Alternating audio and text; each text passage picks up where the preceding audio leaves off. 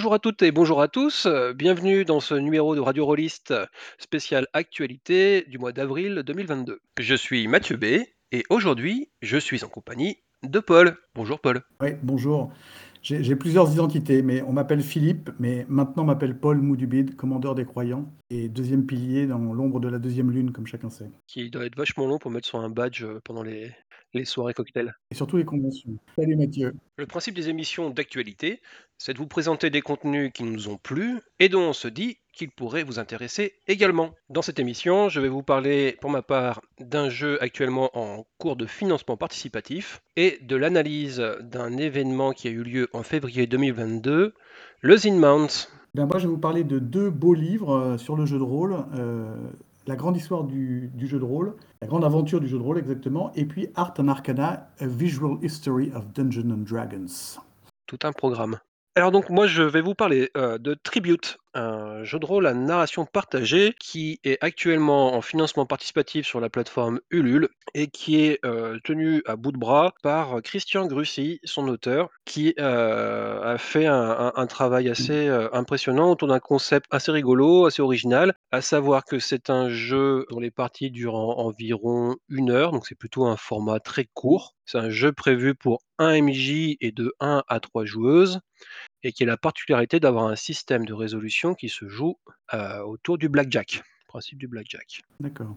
Alors, ouais, euh, juste pour euh, un petit historique, moi j'ai rencontré sur Internet un peu par hasard euh, Christian pour la première fois en 2020, à l'époque où il y avait la CyberConf 2, et je, montais un bundle caritatif, et plusieurs personnes que je connais sur Internet m'avaient dit, bah écoute, contacte ce garçon, il a sans doute des jeux à te donner pour, pour ton bundle. Donc je l'ai contacté, le contact s'est très bien passé. Et depuis, on est resté plus ou moins à faire une correspondance un peu, distendue dans le temps, mais Christian m'a tenu au courant de ce jeu-là tout au long de l'année 2021 et de ses avancements.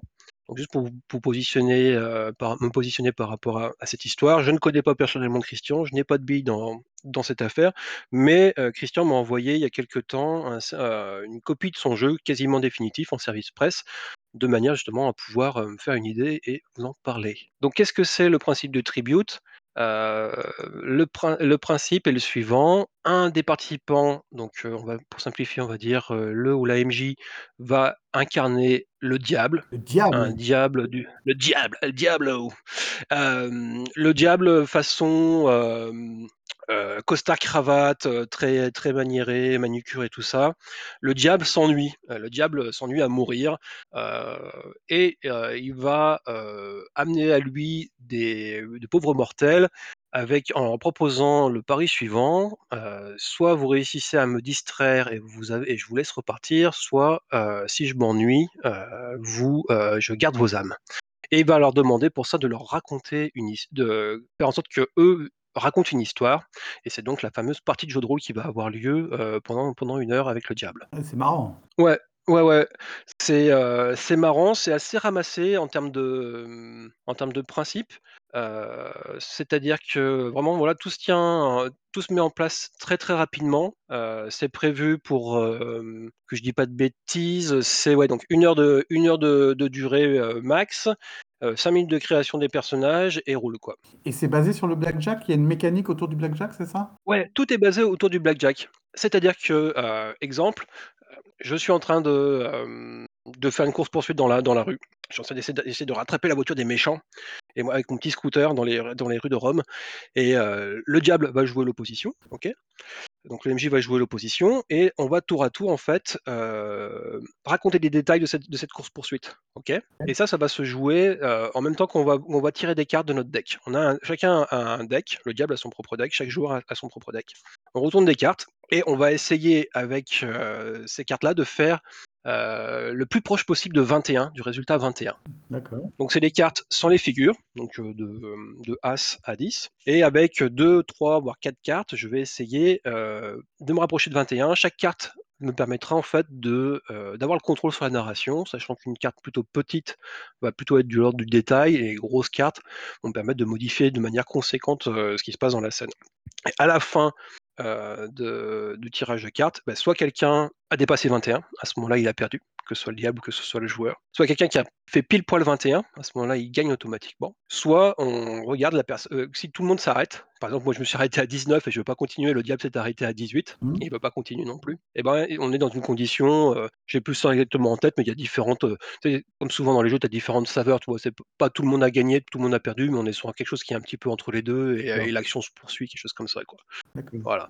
Après, un peu comme dans tous les jeux de rôle avec des cartes, manière Deadlands et compagnie, euh, il y a des combinaisons à faire, euh, on peut faire des brelans, on peut faire des, euh, des trucs comme ça, euh, qui débloquent des, des capacités spéciales. Et quand tu dis qu'on a un deck au départ, ça veut dire qu'on on a un certain nombre de cartes et on les joue, ou au contraire, elles sont tirées au sort au fur et à mesure? Euh, chaque joueur va récupérer une couleur, ok. D'accord Et la couleur va euh, typer ton, ton personnage. Donc celui qui va récupérer euh, le, le deck euh, cœur, il va plutôt être un personnage intuitif et social. Trèfle, ça va être réfléchi, intellectuel. Carreau, ça va être curieux, technique. Pique, c'est plutôt euh, volontaire et physique. Ok. Ce qui va se passer, c'est que pendant ta partie, euh, tu as des cartes que tu vas euh, miser hein, pour essayer d'atteindre ton 21, d'accord? Mais quand tu vas, quand tu vas perdre face au diable, tu as des cartes qui vont de coup euh, disparaître de ta main en fait. Donc tu as une sorte de gestion de l'attrition, comme ça, gestion des ressources de cartes. D'accord. C'est honnêtement, moi quand j'ai euh, j'ai suivi le développement de- du jeu de, de- de loin, je me dit, le Blackjack c'est super sexy. J'ai lu le tout début, j'ai lu euh, les premières pages, je me suis dit, mince, là ça a l'air d'être un peu coton, mais le jeu est vraiment bien expliqué. Et ça, c'est vraiment eu des qualités. Euh, C'est-à-dire que j'ai. euh, j'ai lu en diagonale, en une demi-heure, le, PDF qui fait une cinquantaine de pages actuellement, et j'ai tout compris. Qu'à la fin, euh, il y avait euh, une ou deux petites subtilités que j'ai posé une question à Christian, il a pu me répondre très rapidement. Mais euh, non, c'est assez bluffant, les, les règles sont bien fichues, c'est très original, mais honnêtement, après la lecture, une partie et ça devrait rouler pour tout le monde. Quoi. Ça, c'est assez fort. Ça doit faire monter les Voilà. pour le coup, euh, co- co- comme au blackjack en fait. Ouais, c'est exactement le principe. Ouais. C'est toujours le, le, le principe du stop oui encore, qui du coup est assez bien amené parce que euh, bah, ça colle à la fiction en fait. C'est-à-dire que euh, plus tu plus tu joues de cartes en fait, et plus tu vas pouvoir essayer de tirer la couverture à toi et, euh, et au final avoir euh, des, euh, des répercussions intéressantes dans ta scène en fait. Ouais. Voilà. Après, il y a plein, il y a plein de subtilités. On peut utiliser des jokers. Le, le diable peut jouer avec un ou deux ou plusieurs paquets de, de cartes en fonction du nombre de joueurs qui sont en opposition. Euh, c'est un, Kickstarter, donc un Kickstarter, une campagne de financement participatif, donc qui est hébergée sur le Ulule et qui est en cours. Il reste une, euh, euh, il reste 17 jours, mais ça va pas parler en fonction de la date à laquelle on va sortir ça. Ça a lieu jusqu'au 5 mai 2022. Voilà. À l'heure actuelle, le projet est financé à 52%. C'est-à-dire que euh, Christian, de mémoire, me, disait que pour lui, euh, le, projet était bouclé s'il arrivait à obtenir 200 copies print de son jeu. Sachant qu'il y a comme, d'habitude, il y a une version numérique, il y a une version physique du bouquin, il y a en goodies euh, le jeu de cartes au nom du jeu, et surtout il y a tout un tas de paliers avec des scénarios. Alors les, scénar- les scénarios s'appellent des diableries, et comme le jeu est prévu être joué sur le pouce, euh, ces scénarios ont un format que j'aime beaucoup, moi, à savoir que c'est des scénarios en une page. Et en une page, en fait, tu as euh, le contexte, hein, euh, savoir si on est dans du médiéval fantastique, si on est dans des, euh, des mythes nordiques, si on est dans du, euh, de l'espionnage, si on est dans du Jurassic Park, etc., etc., quoi, tu vois. Tu as un univers, tu as des, euh, des règles spécifiques pour ça, un script qui est expliqué mais en quelques paragraphes, tu vois. Il n'y a pas genre tout un scénario avec euh, scène 1, scène 2, scène 3, scène 4, tu vois. Les grands méchants, ceux qui ont des noms, quoi, grosso modo. Et puis euh, des défis à placer euh, pendant, pendant ton scénario, quoi. Voilà. Et puis il y a une petite subtilité, mais que je ne pourrais pas spoiler, parce que ça, ça, ça a un petit peu à la discrétion des, des, des MJ. Il y a à chaque fois une sorte de twist en fait qui est, qui est introduit dans, dans le jeu. Et ça sera aux joueurs de, de bien savoir, euh, de bien comprendre là où le, le diable veut les emmener. Pour faire ça. et oui, bien sûr. Donc voilà, ça a l'air, ça a l'air très très cool. euh, D'autant plus cool que euh, au niveau des, des scénarios qui vont être produits, il y en- il y, en a quand même pas mal. De mémoire, il y, en a- il y en a un paquet. Attends, combien, combien est-ce que j'en ai vu? Je pense qu'il y, en a- il y en a une grosse douzaine. Et euh, les personnes qui vont écrire ces, ces scénarios, il va y avoir Eric Niodan, il va y avoir euh, Kelren, il va y avoir euh, Sandy Julien, il va y avoir Tristan Lhomme, euh, un audio connard, euh, Nicolas Ronvel aussi. Les gars pas trop connus, quoi. Ouais, il y a aussi bien des grands grands noms établis que des, des gens qui se bougent beaucoup déjà sur, euh, sur, sur des jeux de rôle auto-publiés, donc on- dont les gens ont forcément entendu parler. Et ça gage euh, au final, à mon avis, c'est un, gage de, diversité et de qualité. D'autant que le jeu, après, derrière, vous, propose aussi les règles pour créer vos propres scénarios, bien sûr. Donc, il y a vraiment tout ce qu'il faut. Moi, je suis globalement assez emballé. Pour un jeu avec MJ, c'est exceptionnel. Parce que je suis devenu un gros flemmard, j'aime plus préparer même les scénarios en une page. en général, j'arrive à la table et je fais bon, allez, on joue à quoi? On va jouer avec ce qu'il y a là et on fera tous MJ, ça sera plus simple. Mais là, c'est pas mal. Euh, c'est pas mal parce que euh, euh, le MJ est pas simplement là pour incarner les PNJ et l'univers. Il a vraiment un rôle particulier et le bouquin consacre une dizaine de pages à l'art de jouer le diable avec toutes les variations qu'on peut derrière c'est vraiment plus que c'est vraiment plus qu'un MJ en fait, parce que il est, il est à la fois il est là pour pour accompagner les joueurs, mais à la fin, c'est lui qui a le cut final pour savoir si, oui ou non, il va dévorer les âmes des des joueurs et pas des personnages, attention les joueurs, vous jouez vraiment vos âmes. Il y a moyen, il y a moyen de mettre une ambiance rigolote et d'en rajouter, en faire des, caisses sur, sur le diable et sur la manière dont, il est joué. D'autant que le jeu, ça parlera sans doute aux, fans de, bonne musique de qualité. Tribute est bien entendu en référence à un titre de Tenacious D. Donc, si vous voyez un petit peu la personnalité du diable dans, les clips et dans les films de, de ce fameux duo de, de rock'n'roll. Vous voyez un petit peu ce que ça peut donner, quoi. C'est marrant que personne n'ait pensé à cette idée parce que c'est vrai que le diable fait un très bon maître de jeu. C'est une idée qui est, très, très liée, je trouve, au jeu de rôle, en fait. Euh, je trouve c'est Ah ouais, je sais pas si ça a jamais été fait, ouais, peut-être. Ouais. Il dit rien du tout. Même dans Satanis et tout ça, le, maître de jeu n'est pas Dieu ou n'est pas le diable. C'est en dehors de ça, quoi. Donc, euh, ah ouais. c'est très marrant comme idée, je trouve. Ouais, ouais, et puis ça, ça, introduit une variation, tu vois. Euh, mmh. on n'est pas que dans le je suis l'arbitre ou je suis votre copain ou euh, je suis là pour vous en faire baver. C'est vraiment une, une position intermédiaire qui est assez intéressante et je pense que ça plaira à, celles et ceux qui, ouais, qui aiment en tant que MJ, euh, avoir un, mettre une ambiance un peu sympa à la table, quoi. Oui, puis le format est très sympa. C'est-à-dire, euh, on, se fait ça un soir, euh, format apéro avant de manger, ça, peut être marrant aussi, quoi. Ouais, exactement, ouais, exactement. Voilà, voilà tout ce que j'avais à dire sur ce, beau projet. allez jeter un coup d'œil, donc on mettra le lien dans, en dessous de l'émission pour vous dire en termes de contrepartie, on est aux alentours de, on a 13 euros pour le PDF, 28 euros pour le le livre plus le PDF en version physique, et il y a un bundle complet 38 euros avec le PDF, le livre et le jeu de cartes, qui ma foi est assez classos. J'imagine que, bien entendu, il y, a le, le, paquet qui doit être au nom du jeu. J'imagine que derrière les, au verso des cartes, il doit y avoir aussi euh, marqué Tribute. Mais les cartes sont assez, euh, en elles-mêmes, elles ont un look, euh, c'est du noir avec du rouge, du violet dessus. ça fait méchant, ça fait diable, c'est très sympa. Si vous aimez les beaux decks de, tarot ou de, cartes de 54 cartes, comme là c'est le cas, c'est sympa. Ça fait envie en tout cas. Yes. Bah, écoute, euh, moi je, voulais parler d'un livre, euh, de, deux beaux livres en l'occurrence. le premier qui est déjà sorti depuis quelques semaines, voire quelques mois, qui s'appelle La Grande Aventure du jeu de rôle, qui est fait par un monsieur qui s'appelle Julien Pirou, qui est un ancien chroniqueur de No Life, en fait, qui avait déjà beaucoup fait pour le jeu de rôle sur No Life. Et alors, c'est assez marrant parce que la, couverture est pas très engageante. on a l'impression que c'est un truc un petit peu, comment dire, de de, rattrapage, etc., ou d'exploitation, grosso modo, autour du jeu de rôle. Mais dès qu'on se met à le feuilleter, on a immédiatement envie de l'acheter, en fait.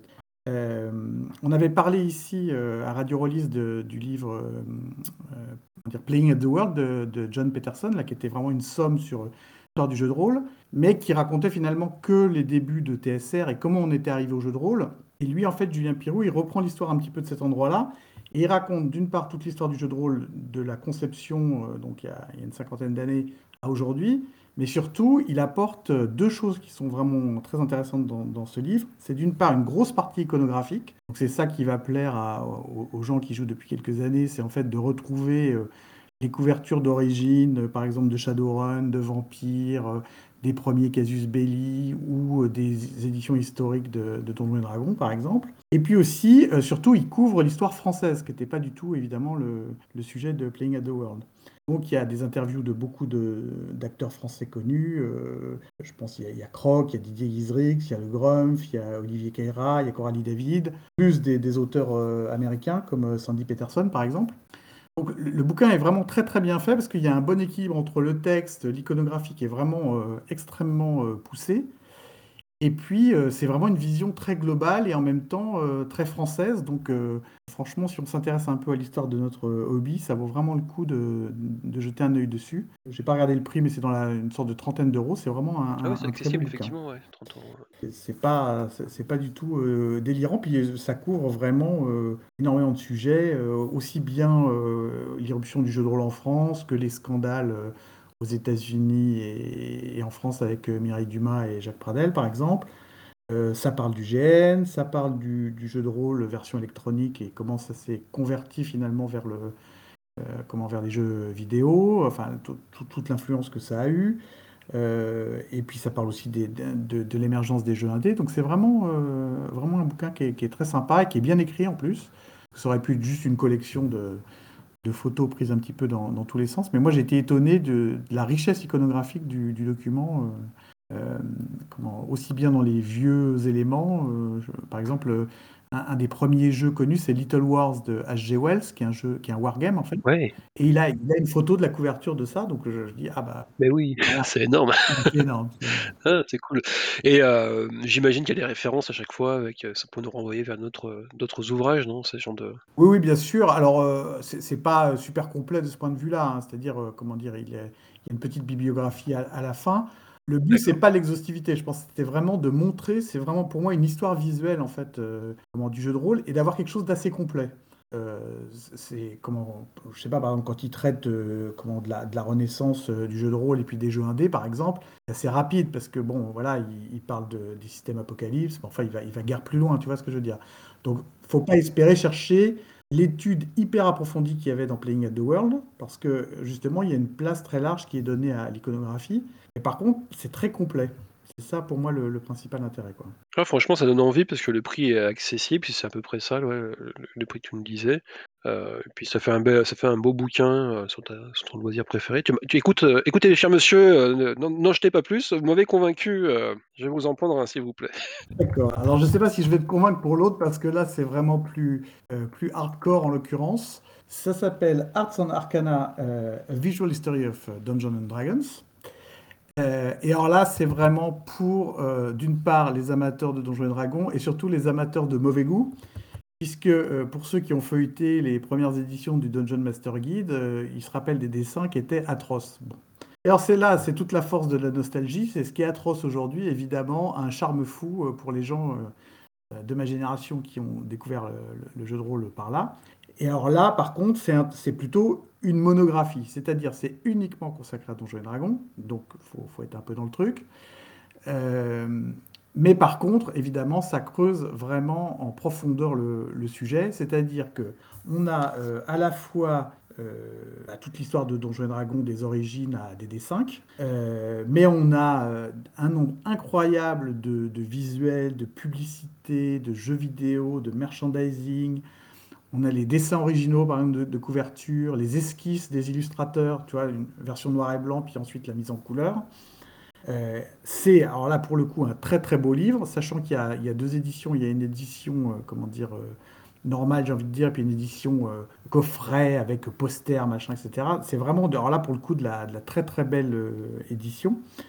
Euh, et c'est extrêmement, euh, comment dire, euh, complet. On va retrouver toutes les fiches de personnages qui ont existé pour Donjons et Dragons, par exemple, mais aussi des choses très marrantes, comme l'évolution, par exemple, d'un monstre iconique. Tu prends le Beholder, par exemple, ou le comte Strad, tu sais, le personnage principal de Ravenloft, le, le grand méchant de Ravenloft. Et comment, comment visuellement il a évolué entre la première édition et la cinquième édition. Et, et donc ça, c'est vraiment euh, comment, euh, émouvant, en tout cas pour les gens qui ont joué à tout ça. Quoi. Voilà. Ouais, et là, on est, c'est clairement un, un objet pour les fans, quoi. Et là, ils vont vraiment trouver, euh, à mon avis, tout le- leur compte là-dedans, quoi. C'est top, ça. Et alors, ça ça fait le lien avec John Peterson, puisque lui, c'est un des auteurs. comment dire, les, les- comment, les autres auteurs de ce livre, c'est des gens que je ne connais pas, qui sont Michael Whitwer et Cal Newman. Et donc, ce sont des gens qui ont, euh, comment, ont simplement, j'ai envie de dire, mais enfin, c'est un gros travail quand même, tout, tout- tous ces travaux-là. Mais en- encore une fois, oui, en effet, c'est vraiment euh, pour nostalgique parce que moi personnellement, par exemple, je, déteste cette esthétique américaine euh, médiévale fantastique, tu sais, genre, euh, je sais pas, Dragonlance ou, où tu vois des femmes genre années 80, euh, look chanteuse d'ABBA, euh, sur des chevaux avec un bouclier. Là, ça, c'est pas possible pour moi. J'ai- J'aime trop le mariage pour ça. Mais en même temps, euh, comment, je suis assez sensible à, comment, évidemment tout, tout l'historique que ça représente, quoi. Donc voilà, là c'est euh, comment euh, déjà c'est beaucoup plus cher, c'est 45 euros le livre et en version comment dire luxe, je crois que c'est qu'à 80 euros. C'est vraiment à réserver aux gens qui, qui, qui- sont fans, quoi. Mais au moins essayer de, trouver un moyen de le feuilleter, ne serait-ce qu'en ligne, pour voir un peu la tête que ça a. Rien que pour ça, c'est rigolo, quoi. Ouais, clairement, on n'est pas sur la même cible que le que le 1er ouvrage que tu nous as présenté, quoi. Là, c'est vraiment, heu, pour les grands, grands fans nostalgiques ou les personnes qui ont découvert sur le tard, heu, les, les 1 éditions de Donjons& et Dragons et ou, qui veulent les découvrir justement à cette occasion-là, Ouais. et c'est vrai que s'attarder sur, sur l'héritage de de du Beholder, par exemple, et comment il a évolué, c'est vraiment, bah, ça fera plaisir aussi, heu, aux spécialistes, quoi. Moi, je, trouve qu'en fait, ce qui est, ce qui est marrant là-dedans, c'est au, enfin, encore, une fois, c'est pour, pour fans. Euh, je l'ai montré à un copain là, qui, était de passage et qui était comme un fou devant, en disant Ah ouais, ça je l'ai eu, ça je l'ai eu, ça je l'ai eu, machin, etc. Bon. Donc c'est typiquement comme le, tu le collectionneur de Dinky Toys, quoi, ou de, de poupées Barbie. Mais au-delà de ça, c'est l'objet pop que ça représente, en fait. C'est- C'est-à-dire que tu vois à quel point c'est maintenant entré dans une forme de culture. C'est-à-dire pas, pas tant euh, ce qui est marqué euh, dans, dans le livre, mais le fait qu'aujourd'hui on soit capable de pondre un bouquin comme ça et qu'il se vende, ça, je trouve ça incroyable, en fait. Ça, ça- ça veut dire à quel point le jeu de rôle est devenu quelque chose Ouais. euh, d'assez important. vois. clairement, ouais. Quand Gigax a fait ça, il a bricolé ça avec des copains qui lui ont fait des illustrations pour pas cher. qui, les- on voyait bien que les types, c'était pas du tout des illustrateurs, qui savaient pas dessiner, et donc ils n'avaient pas les moyens de se payer des illustrateurs de toute façon. Et aujourd'hui, il y a un livre qui célèbre ça euh, et que tu peux mettre sur ta table de, de salon comme, comme l'intégrale de De Vinci ou de Monet, euh, tu vois, côte à côte. Quoi. Donc, euh, Ouais, voilà. ouais, je vois très bien ce que tu veux dire, ouais. Ça le fait, comme on dit. Vive la pop culture. Ouais, c'est très chouette. Bah, moi, écoute, ça me ça me fait une transition toute trouvée, ce côté un petit peu, bidouille, débrouillard, et et old school. Pour revenir donc sur, un événement qui s'est déroulé au cours du mois de février 2022 qui s'est appelé la Zine Month. Depuis maintenant 3 ans, les, gens qui aiment bien les, les fanzines de jeux de rôle, c'est-à-dire heu, que ce soit des aventures, des modules, des bestiaires, des univers ou des jeux en eux-mêmes publiés au format fanzine, heu, c'est-à-dire souvent des formats A5, rarement au-dessus de 50 pages, donc en général c'est, heu, de 3 à 10 pages, voire même on a des formats brochures que les anglophones appellent, pamphlets et depuis depuis 3 ans, il y a la plateforme Kickstarter qui, organise en février ce qu'on appelle ce qu'on a appelé la Zine Quest. Zine Quest 1, 2 et 3, on en a déjà parlé à Radio Rollist et cette année ouais et cette année Kickstarter a décidé de planter tout le monde en disant: «Eh bah, finalement ce sera pas en février». Heu, ce qui s'est passé, c'est que, heu, qui plus est, heu, Kickstarter avait commencé à communiquer quelques mois auparavant en disant qu'ils allaient utiliser la blockchain pour leur projet et ça a déplu à pas mal de gens, qui ont des convictions, écologistes un peu chevillées au corps et les gens avaient commencé à réfléchir à des alternatives en se disant: «Bah, écoutez, Kickstarter, moi, s'ils partent là-dessus, ça nous intéresse pas, on va aller trouver autre chose». Là, Kickstarter dit: «Bah, la Zine Quest en février, ça va pas ça va pas avoir lieu» et donc il y a un petit éditeur qui, qui a relevé ses manches, qui a commencé par une newsletter, qu'il a fait diffuser sur les, heu, sur les réseaux sociaux en disant: «Bah, écoutez, puisque ça se fait pas, nous, on va proposer un événement alternatif». Je retrouve le nom de l'éditeur, c'est, heu, Feral Indie Studio avec Alex Congon et Charles Ferguson Avery. Voilà, qui ont lancé ça, fin 2021 sur sur internet. Donc voilà, l'événement s'est passé et il y a une personne, qui s'appelle Yann Yussem, qui a participé, au projet et qui pendant ce projet a particulièrement, travaillé sur une partie, assez inédite. Moi, c'est la première fois que je vois ça. Il a tenu pendant, tout le mois de février et encore après il a il a fini de travailler dessus, avec une équipe de 3 à 4 personnes, un fichier Excel de statistiques de tout ce qui s'est passé, pendant un mois autour de cet événement. Et donc, heu, concrètement, heu, qu'est-ce que ça donne? Ça donne un ensemble de, heu, bah, déjà de statistiques un peu brutes. Alors il est pas Yann n'est pas est pas statisticien, hein, donc il dit: «Heu, attention, il faut prendre ça avec des pincettes», mais en tout cas, on a déjà quelques chiffres intéressants, pour pouvoir parler de cet événement. De mémoire, il me semble qu'il y a eu au total, heu, 153 projets au total qui ont été financés pour un mis bout à bout, ça représente 825 000 $, les 153 projets. C'est sensiblement moins de projets financés que, heu, la Zine Quest, précédente, mais ça représente un volume de un volume total, heu, de de et de d'argent plus conséquent, voilà. Oui, c'est ça, ouais, 60% moins de projets que que la Zine Quest. C'est vraiment super intéressant parce que, cette analyse statistique de cet événement, au-delà de voir, bah, comment se sont déroulés les projets et a priori les projets de de cette édition de du sont ont ont plutôt, bien tourné, parce qu'il me semble qu'on est avec un taux d'échec de 0% il me semble bien. Hem Ouais, ouais, ouais, c'est c'est ça ça a vraiment ça a vraiment bien tourné. C'était très original parce que, contrairement à avant où on était uniquement sur Kickstarter, là, les gens ont eu la liberté d'aller là où ils voulaient. Donc sur Kickstarter, sur Indiegogo, sur, Game on Table on Tabletop, sur, heu, itch.io, sur leur site perso, et cetera, et l'analyse des 153 projets via ces stats, ça permet en fait de voir, bah, qu'est-ce qui a fonctionné, qu'est-ce qui a pas fonctionné, quoi. Quelles étaient les fourchettes de prix, pour lesquelles les les il y a eu le plus de souscrip souscripteurs, par exemple pour les versions numériques, pour les versions physiques. Quelle est la durée de de de campagne du financement participatif, la la mieux adaptée, et cetera, et cetera. C'est incroyable comme. Ouais, ouais, ouais et j'ai l'impression que c'est inédit parce que pour avoir suivi un petit peu les les Zine Quest précédents, j'avais pas vu ça. J'imagine que je crois qu'il y a des sites qui, heu, qui font des analyses sur les projets Kickstarter en eux-mêmes, mais les projets Kickstarter, heu, notamment de jeux de rôle, voilà, on on parle de d'entreprises beaucoup, heu, bien complètement différentes, c'est pas les mêmes scènes, quoi. Heu, Mmh. quand tu commences à avoir des des équipes, professionnelles avec, 10-20 personnes, heu et puis des des des fonds récoltés à plusieurs millions, voilà, on n'est pas sur la même échelle. Là, on est vraiment sur des gens qui, en général, se montent des petites équipes, alors soit en solo, solo, soit avec, peut-être, un ou 2 illustrateurs, illustratrices et puis des personnes pour faire, la mise en page ou qui vont vraiment tout seuls et qui et qui se lancent là-dessus avec des, alors le budget moyen, je crois, c'est, on est aux alentours de maximum 10 heu pour les, pour les P pour les versions numériques et puis aux alentours de 20-30 pour les, pour les versions physiques. Ça, c'est ce qui a le mieux fonctionné, voilà. Les campagnes qui ont mieux fonctionné aussi, elles étaient entre 2 et 4 semaines. Et c'est Kickstarter, qui a été la la la plateforme qui, a drainé le plus de monde. Bah bah, tout simplement parce que les gens, selon Yann, son avis, c'est que les gens ont l'habitude d'utiliser cette plateforme, donc ils sont plus allés naturellement vers ça, quoi. Mais en tout cas, allez lire l'article qui est vraiment passionnant, parce que du coup, il y a plus de subtilité que ça et ça permet de notamment si un jour vous avez envie de de lancer un projet comme ça de de financement participatif pour un petit jeu, une petite création à vous, ça permet peut-être de trouver, eh ben, heu, le bon créneau, la bonne période pour le faire dans l'année et puis, heu, la plateforme adaptée en fait, à à vos envies, voilà. Là, pour le coup, c'était que sur des zines, on est d'accord? Il y avait pas de jeu qui était proposé? Alors, c'est ce qu'on appelle le le le format zine, donc fanzine, hein, c'est le bon vieux fanzine. Ça re ça regroupe un peu de tout en fait, de tout. Ah d'accord, Heu, alors clairement ce que dit Yann, c'est que dans son analyse, heu, c'est les aventures qui ont mieux fonctionné. d'accord. C'est les ventes c'est les aventures qui ont mieux fonctionné, mais tu as eu des jeux complets Ah oui, avec un système complètement, heu, intégré dedans et tout quoi. C'est plus une question de format que que de que de pas forcément des des des magazines, d'accord. Ouais, voilà, c'est pas forcément de l'actualité ou c'est pas forcément, tu vois, une nouvelle ou un truc comme ça. Heu, c'est pas c'est pas un un petit magazine, quoiqu'il peut y avoir des petits magazines aussi, hein. Il y a eu des fois des collections de de de plusieurs contenus, heu, une sorte de patchwork de autour d'une thématique, tu vois? Ouais. Non, là, il y a il y a un petit peu de tout, quoi. Et ouais, typiquement ce que disait ce que ce que dit l'analyse, de d'Usine Mon, c'est ce qui a mieux fonctionné, c'est les aventures et les aventures pour les jeux à licence, de type, heu, Mothership. Très, très bon jeu, Mothership. Très, très bon jeu.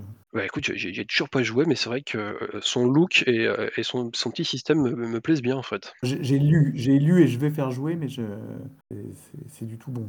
Ah, ça, c'est cool ça. Qui heu, Mothership, il y a toujours pas de version française de prévue, il me semble pas, hein? Ouais, c'est c'est marrant ça, ouais. Pour le coup, Ouais. c'est ça mériterait une traduction, heu, sans sans sans problème. Ouais, ouais, c'est étonnant, ouais. Ouais, voilà, les les les contenus qui ont qui ont le mieux fonctionné étaient les contenus type aventure pour Mothership et Old School Essentials, heu, donc heu, le fameux OSE. Voilà tout ce que j'avais à dire. Bien, bien, bien. Il va falloir, heu, répartir le budget là, parce que soit on achète Art en Arcana, soit on achète tout le reste, pour la même somme. Exactement, ouais, tout à fait. Bon, bah, écoute, pour moi, ça le le choix va être vite vu.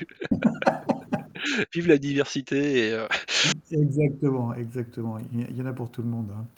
je te remercie, heu, d'avoir joué le jeu avec moi de de cette petite pastille d'actualité, en espérant que ça vous a plu. C'est un plaisir, monsieur B, de faire une émission avec vous. Donc je vous en prie, appelez-moi Mathieu. Très bien, Mathieu. Voilà, allez, moi je vous fais des bisous. Salut, à une prochaine fois. Et on embrasse tout le monde, à bientôt. Bye bye.